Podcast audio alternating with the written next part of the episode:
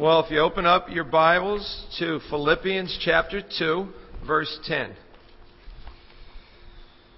Philippians chapter 2, verse 10.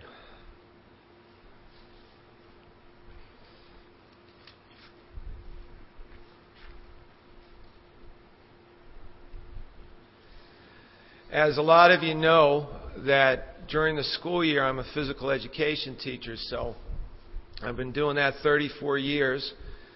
And one of the things that we try to do is keep in shape as an example to the kids so that when they get older that they too have a lifestyle of trying to keep their heart and lungs strong and so on and so forth. Well, I thought tonight we would take a look at one of the exercise crazes that is uh, throughout our country now. And you might have heard of a na- man named Billy Blanks and Tae Bo. Well, the title of my message tonight is Knee Bow. K N E E bow. So we have knee bow, and we're going to look at a comparison to Tae Bo and see what we get out of this mess. So in Philippians chapter 2, verse 10, it says, So that at the name of Jesus, every knee will bow of those who are in the heaven and on earth and under the earth now, one of the things Paul does in his letters to the Philippians here, this is not universal salvation that he's talking about. Rather, it's Christ's lordship and the ultimate day in time when either with a joyful expression of faith or with resentment and despair, people are going to bow their knee and confess Jesus as Lord. Paul draws this verse in Philippians from Isaiah chapter 45, verse 23, where it says, I have sworn by myself, the word has gone out of my mouth in righteousness, and shall not return, that to me every knee shall bow, and every tongue shall take an oath. Now, if you look at the breakdown of the word in Isaiah and the breakdown of the word in Philippians, you'll see that the word for Lord is Yahweh in both the Old and the New Testament. So in Philippians, it's referring to Jesus and it's showing that it's the same word that was used in the Old Testament for Yahweh. So Paul is saying that Jesus is Yahweh.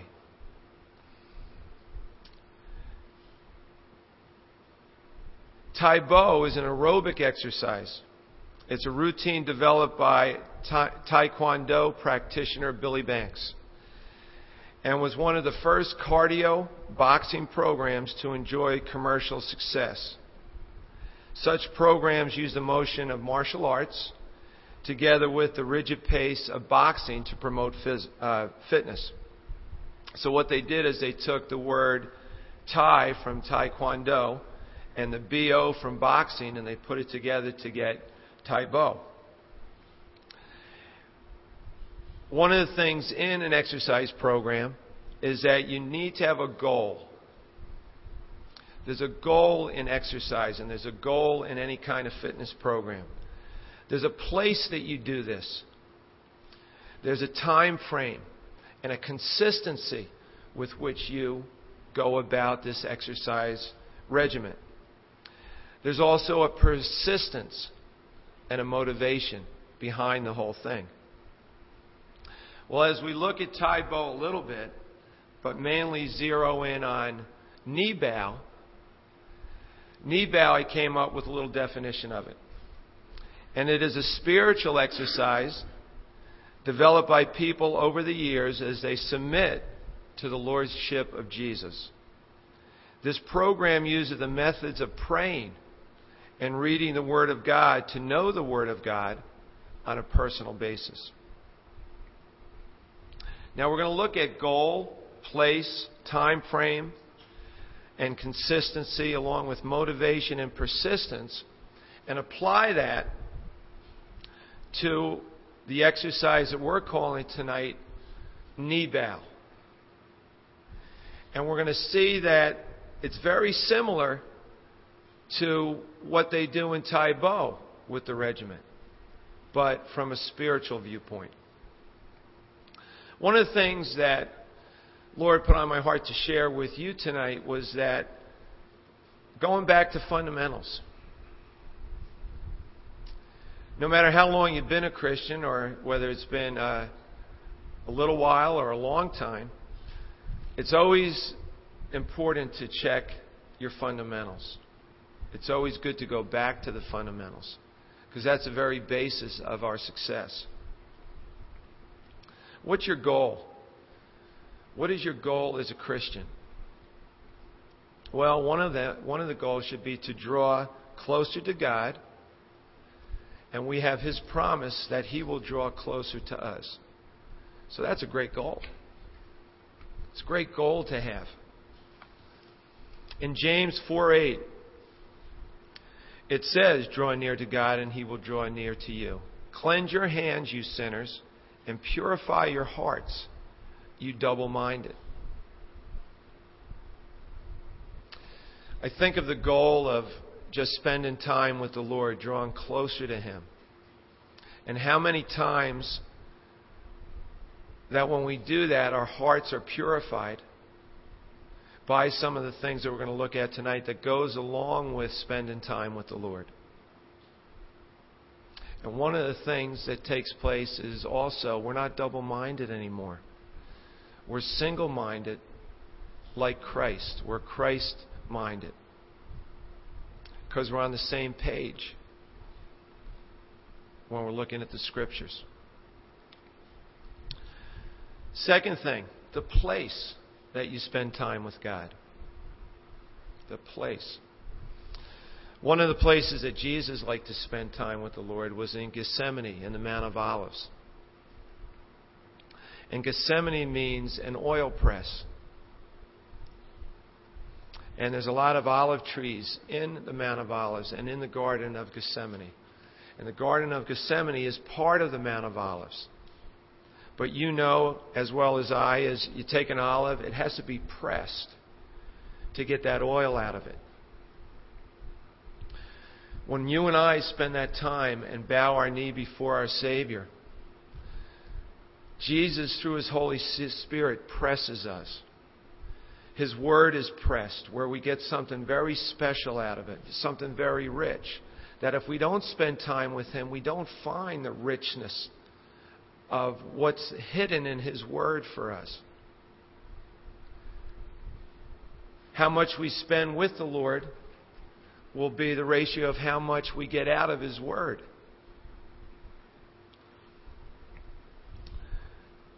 In Luke 22:39, it says, "And he came out and proceeded, as was his custom, to the Mount of Olives, and the disciples also followed him." One of the things when you pick a place to pray is it becomes your place. It becomes a special place to you. And you know, there's no requirement that it has to be inside or outside. But that place that you have where you can go and be quiet before the Lord. One of the places Jesus liked to go was right outside the city. He used to leave the hustle of the city, the, the city life, and he would just go up into the Mount of Olives where he could see the city and the people that he loved. And he could pray for them. His heart was always where the people were. And then, if you think you have to go to a certain place to pray, we only have to look at Jonah chapter 2, verse 1, and see that Jonah prayed to the Lord, his God, from the stomach of the fish. So you can even go inside the belly of a fish and pray. You know, there's no requirement as to where you go to pray. We see that Jesus prayed right up on the cross. Jesus was up on the cross praying. We see Stephen, the first martyr in the New Testament. He was being stoned. Rocks were being thrown at him. As he was dying, he was praying for his persecutors. So we can pray anytime, any place. What about the time frame? You know, people try to carve out a time frame for their exercise regimen. You know, whether they get the Tae Bo tape and stick it in the DVD and they do it in the morning or at their lunch break or they do it at nighttime, they carve out a time frame. How are you and I in carving out a time frame to spend with the Lord? And what does he say about time frames? Well, one of the things he said is to pray all the time without ceasing and be consistent with that prayer time. So, unlike Tae Bo, we can pray all the time. Everywhere. Driving the car, walking between uh, the halls at work, you know, be, uh, in school, between classes, dead time, whatever. We, there's time we can pray without ceasing. In Mark chapter 14, verse 32, it says, They came to a place named Gethsemane, and he said to his disciples, Sit here until I have prayed. Now, notice one of the things we see here is Jesus set a great example. Now, who is it in your lives that you can set an example for through prayer? Maybe it's a spouse, maybe it's a child. Young people, maybe it's a parent, maybe it's an older brother or a younger brother or sister. But I see here that Jesus is telling his disciples, his apostles, to sit until he has prayed. Psalm 77, verse 2 says, In the day of my trouble, I sought the Lord. My hand was stretched out in the night without ceasing. My soul refused to be comforted. Well, one of the time frames we see here is it was in the nighttime. There was prayer. Have you ever woken up in the middle of the night and just meditated on your bed, as the Bible says, about God's Word, or just praying? That's some of the best time to pray, isn't it? There's nothing around. It's silent. It's so peaceful. I found out over the last couple years that sometimes that's the best time for me to just spend time with the Lord and I'll pray on the on my bed and then I'll even try to go back to sleep when I can and I'll get up and I'll go in another room and just start reading his word. It's just so peaceful and quiet that the Lord a lot of one-on-one time. So the nighttime is a good time to just spend on your knees. And remember the knee is can be a physical position, the knee bow, but it can also just be your heart. It's not important the position that you're in. But the, the position of your heart is the crucial spot. Is your heart bowing before the Lord? You know, uh, to bow before someone is an act of humility, an act of honor, of respect. Are our hearts bowed before the Lord?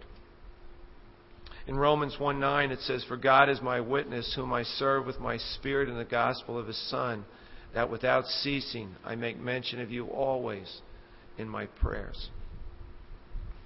Without ceasing, there we see the never stop praying. There's always something or someone to pray for. In 1 Thessalonians 2:13, it says, "For this reason we also thank God without ceasing, because when you received the word of God which you heard from us, you welcomed it, not as a word of men, but as it is in truth the Word of God, which also effectively works in you who believe. So they kept thanking God. They kept thanking God without ceasing, and they were meditating on what they had heard. In 2 Timothy 1 3, it says, I thank God, whom I serve with a pure conscience, as my forefathers did, as without ceasing. I remember you in my prayers night and day. So there's that 24 hours without ceasing. What is your and my motivation when we pray? You know, in an exercise program, the motivation is to get in better shape, to look better, to fit into clothes, to maybe eat more because you knew you burned off some calories. What's your motivation when you're bending your knee before the Lord? What's your motivation? Matthew 6 6, it says, Your Father who sees what is done in secret will reward you. Are you looking for a special reward from the Lord? Romans 5 5 says, Now hope does not disappoint, because the love of God has been poured out in our hearts by the Holy Spirit who was given to us. Maybe at first your motivation is that verse in Matthew that your Father will reward you. But as you mature in the Lord, what you see happening is that the love of God is being poured out into your heart by His Holy Spirit. And you start seeing a difference in yourself, in the way you look at things, in just your love of God. In Philippians 1:17, part of the verse speaks about just out of love. Just out of love for Jesus. As you spend time in His Word, you realize, boy, what He's done for us. And can we ever really understand what He did for us at that cross? And as He gives us glimpses of that, it's just out of love. We just want to spend time and get to know Him more.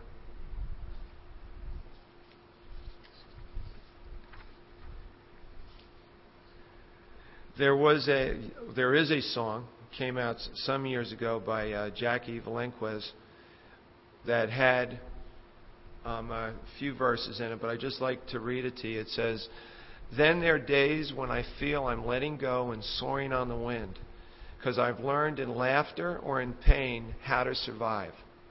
I get on my knees. I get on my knees. There I am before the love that changes me." See, I don't know how, but there's power when I'm on my knees. I can be in a crowd or by myself in almost anywhere. When I feel there's a need to talk with God, He is Emmanuel. When I close my eyes, no darkness there. There's only light. I get on my knees. I get on my knees. There I am before the love that changes me. See, I don't know how, but there's power in the blue skies in the midnight when I'm on my knees. I get on my knees. I get on my knees. There I am before the love that changes me. See, I don't know how, but there's power when I am when I'm on my knees. When I'm on my knees.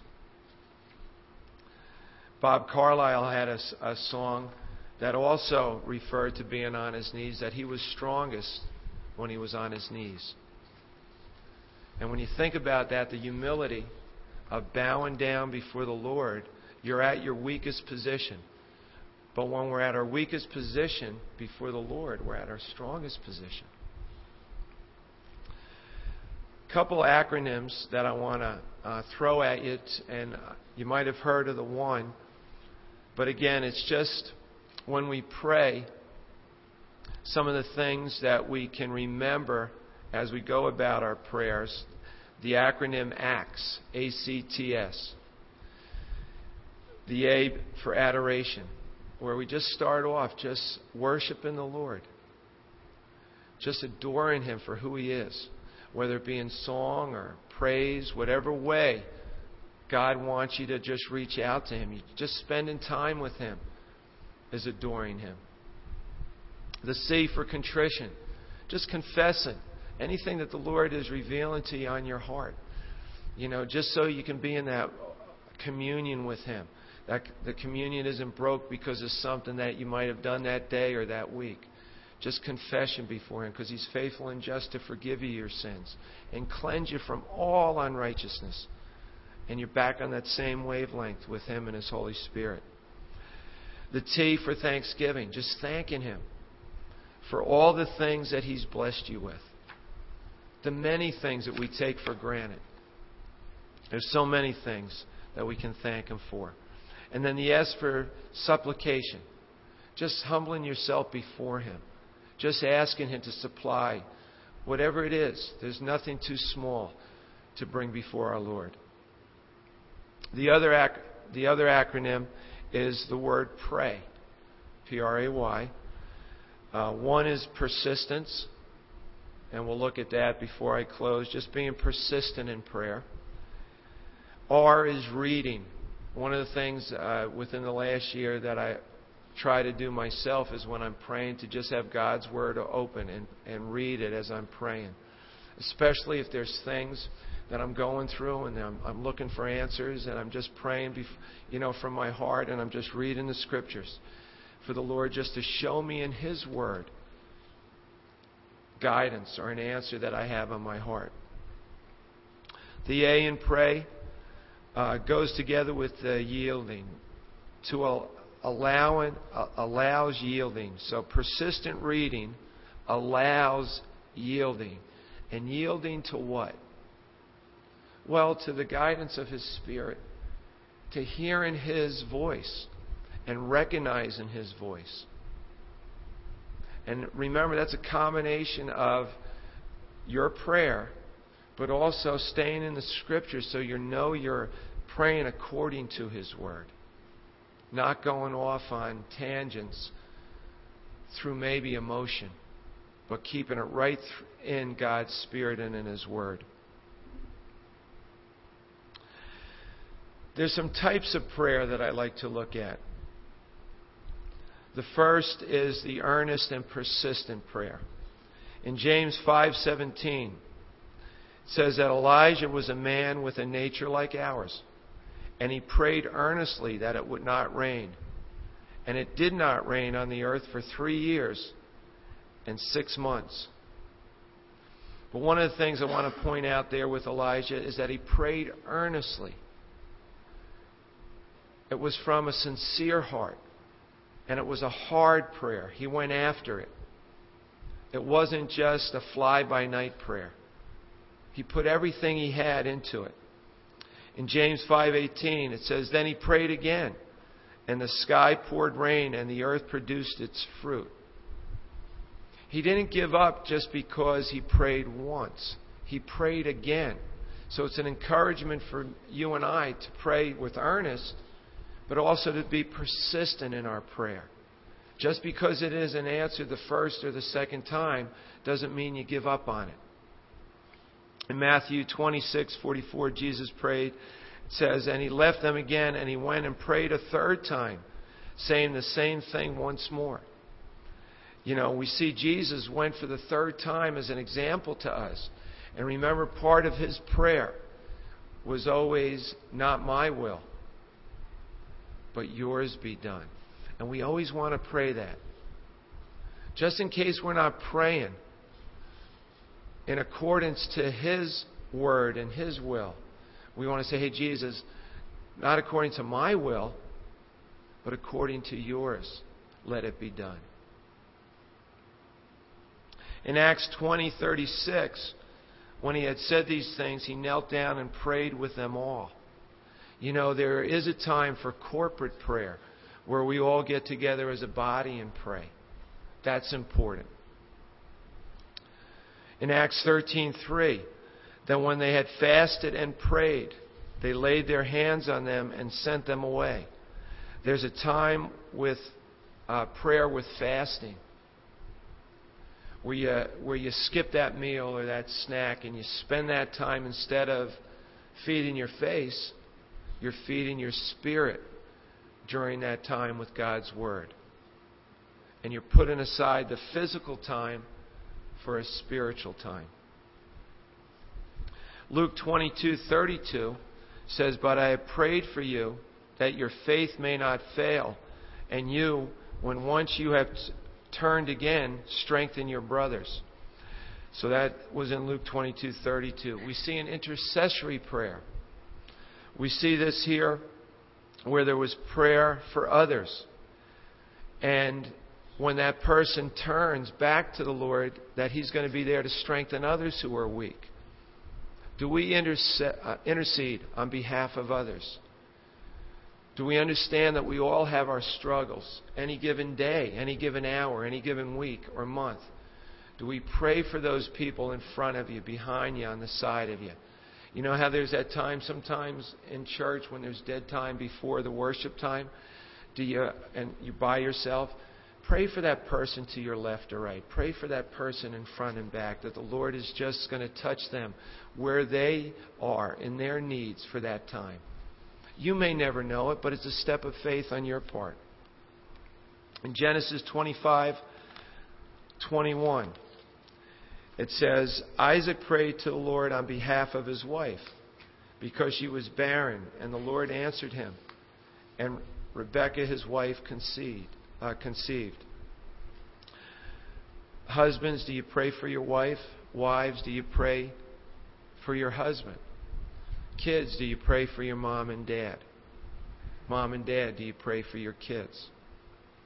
This was a physical barrenness, but you know, there might be a barrenness of the spirit. There might be a dryness in your mate's heart, in his spirit. There might be a dryness in your kids' walk with the Lord or with mom and dad's walk. You can intercede and pray for them and be part of the miracle, seeing them come back with a fire for the Lord. That's awesome. And you might be saying, Well, Vin, I've done that. I've prayed. I've been praying for years. Well, be persistent, be earnest, keep going after it. You're trusting the Lord. You're not trusting your mate or you're not trusting your teenager or vice versa. You're trusting the Lord to do the work in His time.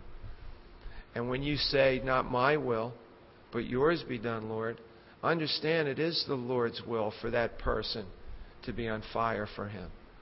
So it's just time. Just be persistent and earnest.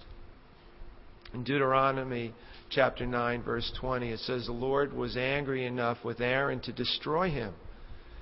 So I also prayed for Aaron at the same time, and this was Moses.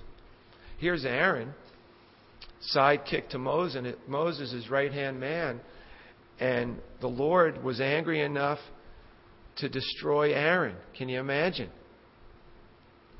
So, who is it in your life that you want destroyed?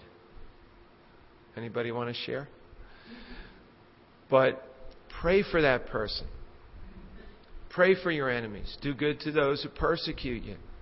And see their heart changed. See their heart changed.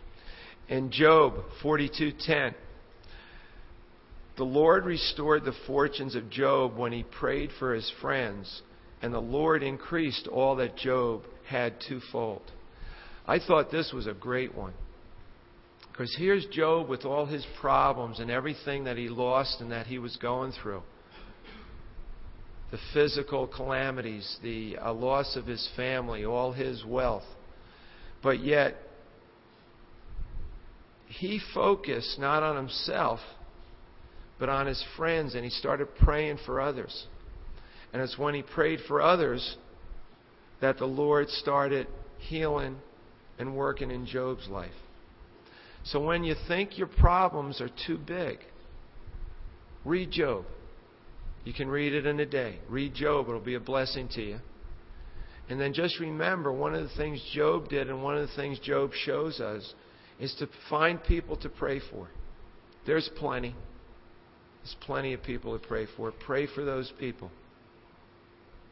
And instead of being self centered, woe is me, become other centered and see the Lord work not only in the other people's lives, but also in your own. In Mark 1 34 to 36, and it says, He healed many who were ill with various diseases and cast out many demons. And he was not permitting the demons to speak because they knew who he was. In the early morning, while it was still dark, Jesus got up, left the house, and went away to a secluded place and was praying there. Simon and his companions search for him. There's secluded prayer. There's that corporate prayer, but there's also that secluded prayer where you just go by yourself and you're spending time between you and the Lord. And we see that confirmed again in Matthew 6 5, where it says, When you pray, you are not to be like the hypocrites, for they love to stand and pray in the synagogues and on the street corners, so that they may be seen by men. Truly I say to you, they have their reward in full. But you, when you pray, go into your inner room, close your door, and pray to your Father who is in secret, and your Father who sees what is done in secret will reward you. And when you are praying, do not use meaningless repetition as the Gentiles do, for they suppose that they will be heard for their many words. So do not be like them, for your Father knows what you need before you ask Him. Pray from your heart. Pray the, for those things that the Lord is showing you through His Spirit and through His Word. Now, what are some of the results of prayer? What are some of the results of your knee bow workout? What's going to come as a result of bowing your knee before the Lord? Well, in Acts 4:31 it says, "And when they had prayed, the place where they had gathered together was shaken, and they were filled with the Holy Spirit and began to speak the word of God with boldness." Well, one of the things that might start happening in your life when you're earnestly praying before the Lord and sincerely drawing close to Him through His Word as you pray is that you'll be shaken in order to be wakened. The Lord will grab a hold of you and wake you up. You'll be seri- uh, spiritually sensitive once again to the things of God. And He will put you on a course that you've been missing because of all the distractions in your life. But see, just like that Tae Bo workout and the motivation that you started that workout program for, and all the benefits you want to get out of that physical workout, remember, spiritually speaking, the benefits are much more immeasurable. You know, as uh, in 1 Timothy 4 it says, bodily exercise profits a little, but godliness is profitable for all things having promise of the life that now is and of that which is to come. So as you uh, bow your knee, as you do your knee bow exercises, God is going to spiritually get you fit so you can walk the path that He has prepared for you to do those things that He has prepared for you before the foundation of the world. Another thing that happens as a result of prayer you're filled with the Holy Spirit. That filling is to overflowing. We want to just be bubbling forth, God. We just want it splashing on everybody. We want everybody to be affected, don't we, by what God is doing in our lives. Remember when the apostles walked by people, just the shadow of them was touching people's lives and healing them. God wants to do the same thing for you through you to other people that are hurting. There's so many people hurting, whether it be in this room right now, in our church congregation, or just in the food towns of the world or the shopping malls. People are hurting. And another result of prayer is you speak the word of God with boldness. You're not ashamed of the gospel because you know it's the power of God to salvation to all who believe regardless of if they're Gentiles or Jews, to all people. In Acts 1:24 it says and they prayed and said, "You Lord, who know the hearts of all men, show which one of these two you have chosen." Well, one of the results of prayer is God shows you what he wants you to do. He shows you, he, he cuts through any confusion as you spend time with him you hear his voice. As we close, I just want to talk a little bit about worship. In Revelation 19:4, it says, "And the 24 elders and the four living creatures fell down and worshiped God, who sat on the throne, saying, Amen, Alleluia." Now here we see a glimpse into eternity were 24 elders that are sitting around Jesus and they fall down and they worship God. In John 4:24 it says God is spirit and those who worship him must worship him in spirit and in truth. And in Matthew 4:9 it says and he said to him all these things I will give you if you will fall down and worship me. That last one was the devil. The devil tempted Jesus, and one of the things he asked Jesus to do was he was going to give him all the kingdoms of the world if he would fall down and worship him. Well, of course, we know Jesus didn't do that. But think of what Satan wanted Jesus to do to bow his knee before him and worship him.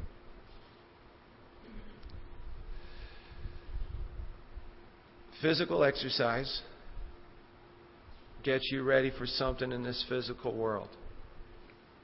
Spiritual exercise now gets you ready for things that God has for us in this world now and is preparing us for an eternity. We don't want to start our spiritual fitness program as immature babes in eternity. We want to mature in Christ here on this earth and move right into eternity in a blink of an eye. Are you ready? Or is this something the Lord is showing you through His Word tonight that we need to get back to the basics? And we need to get into a knee bow program immediately. Anytime, any place, 24 7, 365. Let's pray. Dear Lord, I thank you for.